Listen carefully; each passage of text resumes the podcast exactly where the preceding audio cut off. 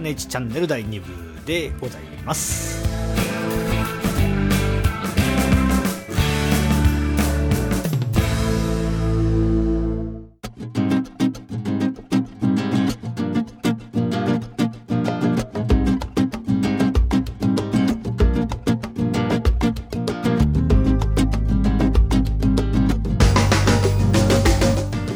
さらっと、さらっと言ってました。いいんじゃないですか。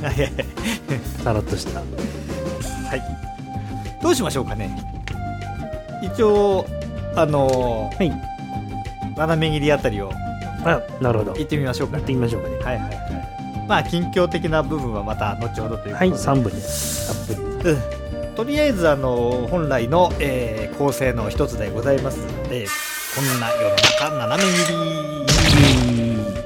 りということで、えーちょっと昨今の話題というものを、えー見てみたいかなと思いますが、はい。どうしましょう？えいや、ーお任せで。どちらから行った方がいいのかな？とりあえずあのザザザっと言ってみますか。はい。今週のお題。今週じゃないや今回のお題。はい。えー、まず一つ。一つ目。デビ会解消へはい。1万円パス、JR 東自由席なら乗り放題。はい。ほほうほほう。はい JR の東日本はあ同社管内の新幹線や特急列車などの自由席が乗り放題になる割引切符 JR 東日本パスを11日から売り出す、えー利用できる期間は、えー6月の11日11日って6月じゃん。6月11日から同月、えー20日までと、うん。えー7月の9日から同月18日、うんえー購入時にえー利用日の指定が必要で1ヶ月前から前日までの発売といたします。はいはい。ほうほうほうほうもっとさ、うん自由に使わせてくれればいいのにねと思ったんだけど。まあでも、昨日のこれ、ニュースの話題だった。うんうんまあ、あの、あれですよ。1日うんうん1万円なんだけど、うーん。中学生以上が1万円ですね。パスは1日用で1万円。はい、で、仙台までって新幹線いくら？あ、一ノ関だ。一ノ関だと、ん？これ、乗車券？いやいや、だから、普通に乗ってて。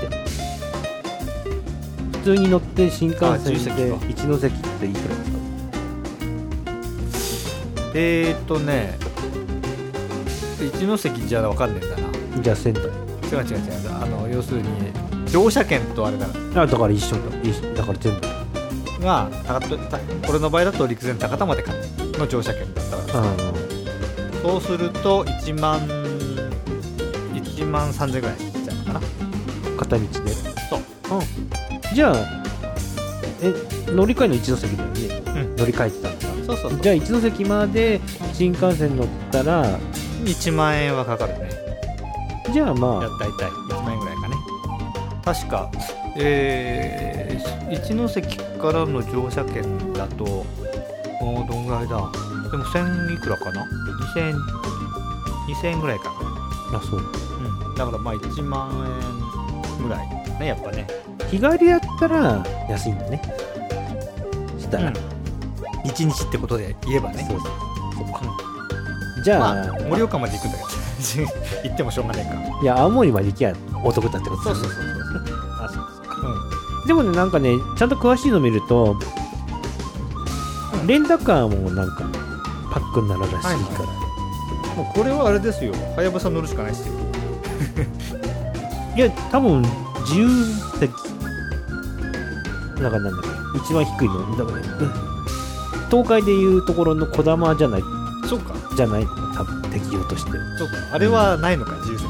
って、普通車の指定席って書いてある。そうか。うん。あれは多分そうだな。指定だね。多分ね新幹線を含めんだもん。ねなるほどちょっとふ深くは探んなかっあれそういえばさそのえー行楽っていう意味ではたはい。西の方が結構繁盛したっていうようなのをなんかちらっと聞いたような気がするんだけど。あゴールデンウィーうん、とかね、クいやもうあのなんだっけ。やっぱり上野のパンダとか。うん、ああそう、あとそこそこ。うんなんかハウステンボスが混んだとかっていう話を聞いたんでさ。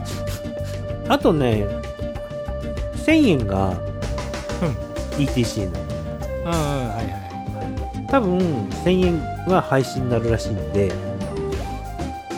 どうなるかね。で基本的には廃止って言ってたんで復興税復興のお金のためにで全ての ETC の割引が廃止されると残念なんだけどせっかく取ったから。まあ1000円はしょうがないとして、うん。それのためにものすごい渋滞はしてました。う50キロとか40キロとか。ん、でそれでみんな九州とか行ってるんじゃないですか。うん、こっちの人とか、うまあ、だからあの海外旅行は少なかったっていうのは。ん、そうだよね。なんかそういうえ国内あれかね国内需要を落とそうというかそういう意識が多少働いたのかね。まあだから僕としては何だっけほら韓国とかさ、台湾だっけなアジア圏のどっか行く時は日本人だけゲートが違うってあったからそれやだな、外側カウンター当てられてたんで、うん、っていうのはありましたからね、そうん。そういうので嫌な人やだったんじゃないですか。うん日本人はみんな放射能浴びてんのか。いやそりゃそうでしょう。そりゃすげえ差別さのところはものすごくあると思います。いやいや相変わらずほらあの報道は偏ってるからさ。うんうん。あのスピーディーとか出てさ。うん。千葉の柏とかさ、うん。あそこら辺がちょっと高いってのが出てうん。だ出た出てるんだけどうん。インターネットで見てるとうん。知ってるんだけどうんうん。テレビのニュースは知ってますうん相変わらず、うん、下手するといわき並みみたいな、うん。うん、だからホットスポットがポッと出てきできちゃったらしくて、うん。うん、出てた。うん。柏三郷、うん、まああれがネックですよ。今日もポンと出た1号路がメルトダウンっていう。メルトダウンのうん。うんメルトダウンの定義はどういうのですかって今日東電のうんうん。会見見てて質問しててさ。けだからなんか一般的なメルトダウンっていうのはこう制御棒とかが妖怪あの棒がみんなとドロドロに溶けて釜の下にポチョってた溜まっちゃったのをメルトダウンっていうのもあればうんうん。その釜の下が溶けてズボッとこう 地表に落ちてうん。ズボズボズボズボっていっちゃってチャイナシンドロームみたいになるのをメルトダウンっていう定義もあるんだけどそのチャイナシンドロームになるような状態ではないっていうのは今日の東電の会見で返事してましたね、うん。でも青山茂春が言って言ってた状態によるとそう1号路の周りでも今日出てたけどその周りでもすごい線量にはなってないからうん。その原えっ、とお釜が破れて水が溜まってないっていう状況においてはそこまでひどくはないんじゃないかみたいなことを言ってたけどね。うんまあでもそのメルトダウンっていうかそのもうかじりだけど制御棒がポンポンポンって立ってて水が入ってる状態じゃなくてそれがみんなドロドロに溶けて下にこううんこみたいに溜まってるとするとうん。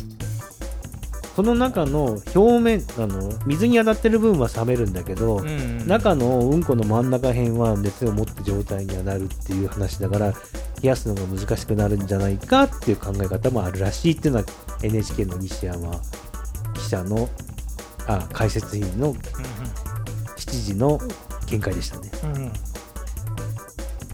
うん。結局そのなんで水が入ってなかったかっていうのが分かんなかったかっていうとやっぱりみんなケーキがぶっ壊れて。てうんうん。で水が入ってると思ってたら入ってなくて。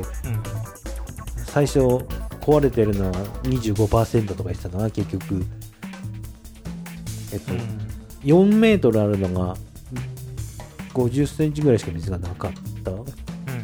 でその水があったから溶け溶けて下になってた部分があのある程度冷えてたほんで釜全体はそんなに上がってないという状態には状態らしいっていうのが言っててであともう71年なのか74年ぐらいなんでしょ作ったのが。ほあの原子炉自体がね。ううんうんうん。ほんでその中に入ってた制御棒あの使ってた棒っていうのも釜が古いから古い燃料なんだって。うん。その古い燃料っていうのは効率が悪いのを知りながら古い燃料を使ってたもんだからそんなにこう使い古しながらこうバーって出ないらしいっていう情報もあるらしくて、うん。っていうのは錯綜してるけどそれみんなネットと CS の情報だから僕のは。だから今日なんてミヤネ屋で初めてそれをメルトダウンとは言わなくて妖怪が始まってるって言って慌てて報道してたけど、うん。えみんな知ってんじゃん。あまあネット知ってるのは知ってるよっていう。でも今日の一面は上原美優だから。ね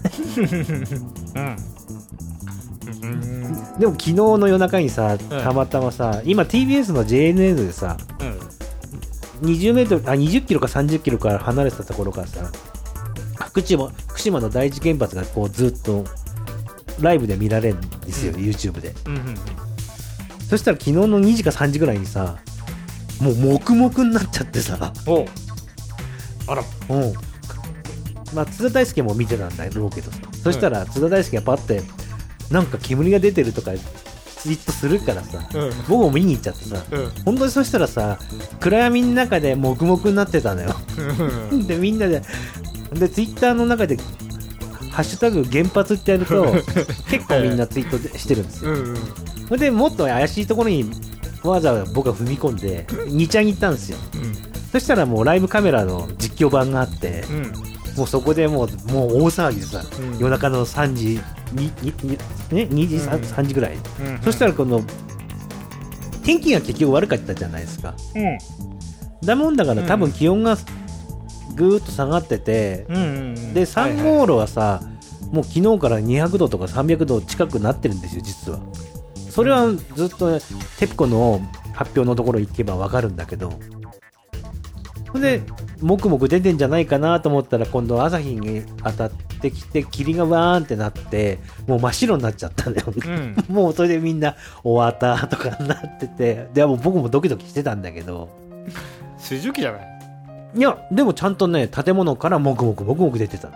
うん。2つの建物から。ただ、今はまあそういうのはさ、ちゃんとさ、ある程度見られるのがあって、で、文部省が測ってるところもあるんだけど、一般の人がガイガーカウンターで、ゆ今、今、今今時さ、ユーストリームでさ、ずっと、こう、ガイガーカウンターのメモリのところを24時間でユーストしてる人たちいっぱいいてさ、だからそれで柏市とか高いんですよ、やっぱり。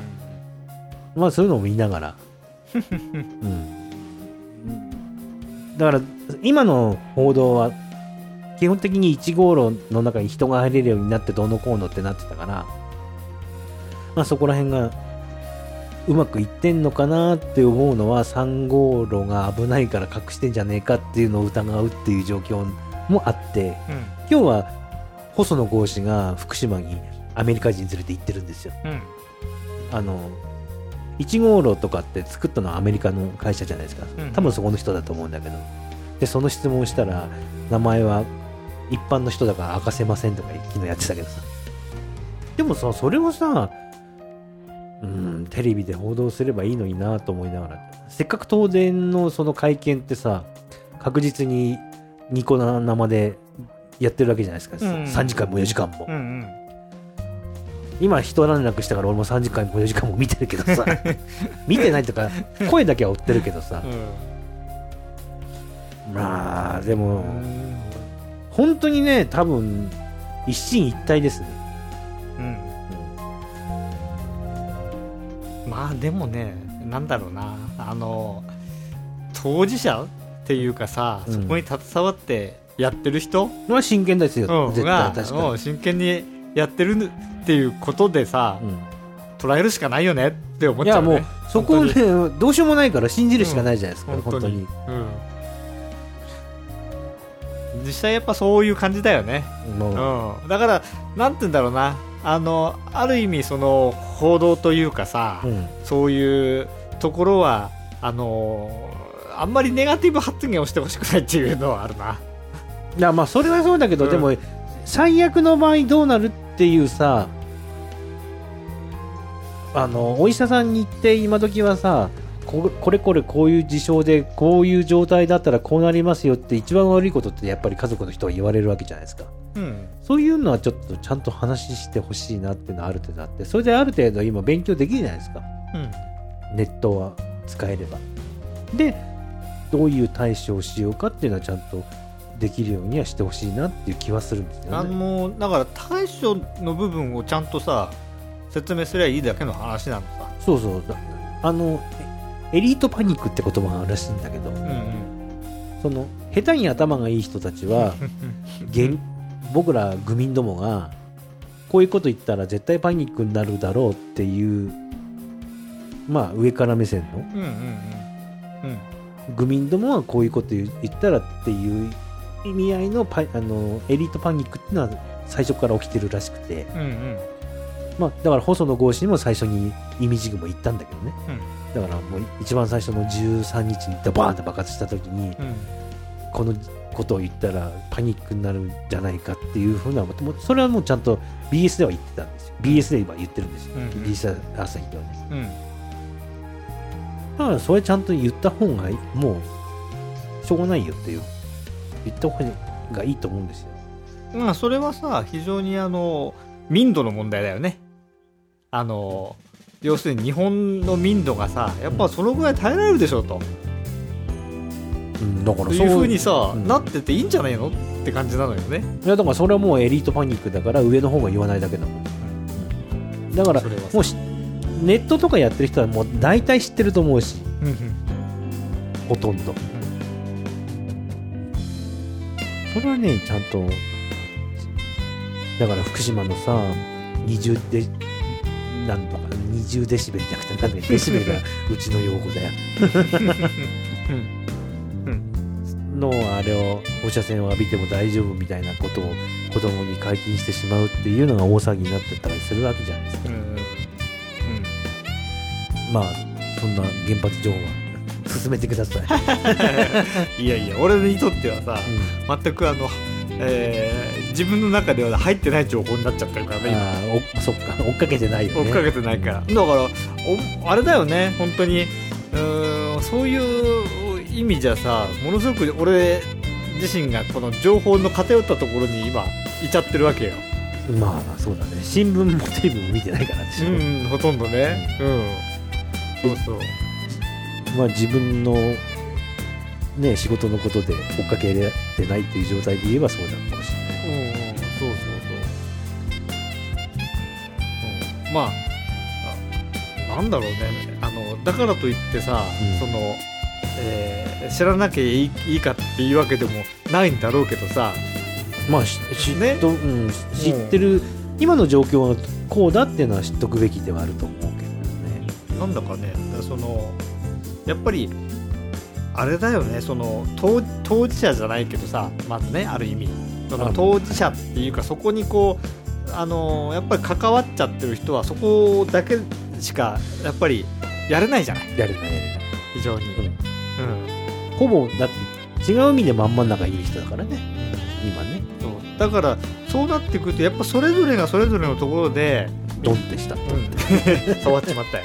それぞれがそれぞれのところでやっぱりやれることをさ、はい。やっぱりやるしかないよね。ないでないでっすて思う、ないうん、それは思います。だからそれを俯瞰的に例えば見てる人はそれは多くあの西の人はうんそうですその俯瞰的に見ている人は俯瞰的に見ていることでなきゃやれないことをすればいいだけの話だあという気がちょっとすするよねって思うね。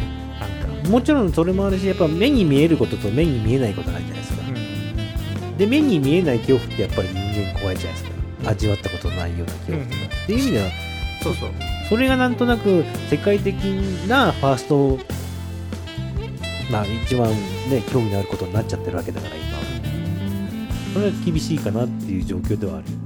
あの目に見えないことっていうかさそれって何かって要するにし知らないプラスわからないっはい。ていうところが恐怖になるわけでしょ、そうそう。でやっぱりそう思うとさこのネットとかね、うん。そういったものっていうものはその情報をこう得るっていう部分においてはさ相当みんなが勉強できるわけじゃない、はい。うん、でやっぱ知らないことを知るっていうことからさうん。やっぱいろんなこうつながりとかも含めて始まってくるわけでやっぱそこら辺は個人個人のレベルで知らなきゃいけないとかさもうお勉強見なきゃいけないい、いいけないとかねはい、そこら辺だよね。すごく今は。思うんですよ、そこはちゃんと勉強していかなきゃいけない。の。そうそうそうそう。でした。わ すげえちゃんと終わった。一つかよね